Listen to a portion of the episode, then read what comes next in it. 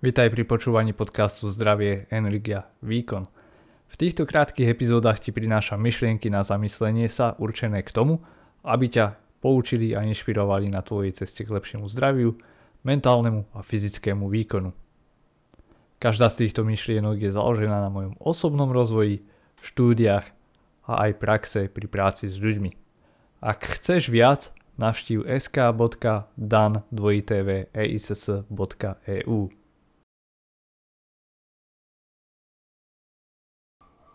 3 piškoty alebo metku kávy.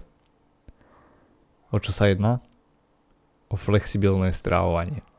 Včera si moja mama dala ku káve 3 sladené cukrené piškoty. Všimla si, že sa na ňu pritom tak divne pozerám a povedala to, čo si dávam, je na miesto medu. V tom momente mi zažiarili oči a prečo? Pretože porozumela, že kalórie sú kalórie, cukor je cukor a či bude mať cukor z tých piškot alebo z medu, z pohľadu príjmu energie a cukru je to absolútne jedno. Ale pritom som sa zamyslel, že či je táto voľba ekvivalentná, pretože nejakým spôsobom to nepočítala. Ako niektorí ľudia počítajú, že zoberiem si dve piškoty alebo lyžičku cukru alebo robia takýmto spôsobom uvedomelé voľby, tak som sa zo zvedavosti na to pozrel. Zobral som jednu lyžičku medu, zistil som, že má okolo 24 kalórií a 6 gramov cukru. Odvážil som tie tri piškoty, pozrel si výživové informácie, zistil som, že majú tiež 24 kalórií, 5 gramov cukru a nejaké zanedbateľné množstvo vlákniny, bielkovín a tukov, pretože sú vlastne z múky. Takže v tomto prípade to bola ekvivalentná zámena. Rozdiel je v tom, že ako to chutí, lebo med chutí inak samozrejme ako cukor, cukor chutí inak ako piškoty a taktiež piškoty sú pevné. Čiže keď si ich namáčaš do kávy, máš iný pocit v ústach, keď si ich nenamáčaš do kávy, tak sú chrumkavé.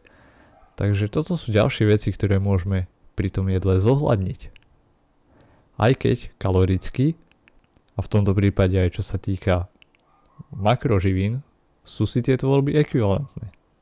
Ale nevždy sú si všetky zámeny rovné. Napríklad ak by zamenila lyžičku medu za lyžičku kokosového oleja, ako niektorí ľudia robia, teda v kontexte kávy, zvýšila by tým obsah kalórií z 24 na 90. Takmer trojnásobne.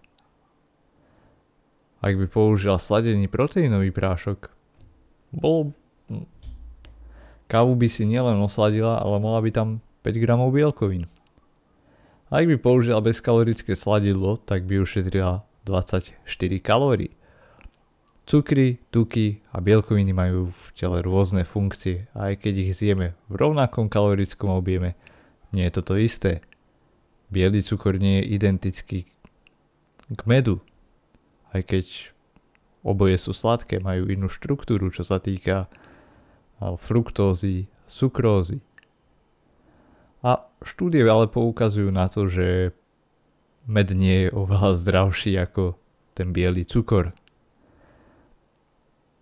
Energia zo strukovín sa uvoľňuje pomalšie ako z bieleho pečiva, vďaka vláknine.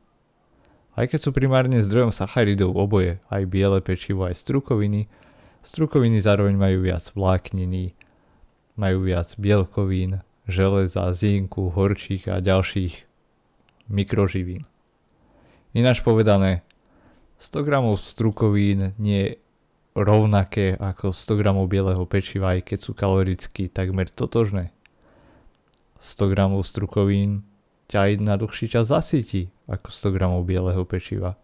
Čiže pokiaľ ti ide o to zasytiť sa, skôr si daj strukoviny. 100 gramov hranoliek a 100 gramov varených zemiakov, aj keď sú to stále zemiaky, tým, že sú inak spracované, budú mať iný efekt na tvoje telo. Vieme, že varené zemiaky sú dosť síte. Hranolky? Pravý opak. Takže tu je, čo je to podstatné. Pokiaľ chceš jesť nielen zdravo, ale nejakým spôsobom si ustrážiť aj energetický príjem, je podstatné rozpoznať nielen energetický balans, čiže príjem a výdaj, ale taktiež aj zloženie makronutrientov, alebo teda makroživín vo svojej strave, čo sa týka teda bielkovín, tukov a sacharidov. Niekedy sa stáva, že sa bavím s ľuďmi a pýtajú sa, čo by som mal jesť. A nepoznajú zdroje bielkovín, zdroje sacharidov, zdroje tukov. Pre nich je ryža bielkovina, pretože je biela. Ale to je v poriadku, takže prvým krokom, ak to nepoznáš, by som ti určite odporúčil pozrieť sa na to, aké sú dobré zdroje tukov, cukrov a bielkovín. Tieto informácie som pokrýval aj v jednom z webinárov, ktorý nájdeš v zdrojoch na mojej web stránke sk.dan2tv.eiss.eu lomítko zdroje. Odkaz dám aj do popisu podcastu.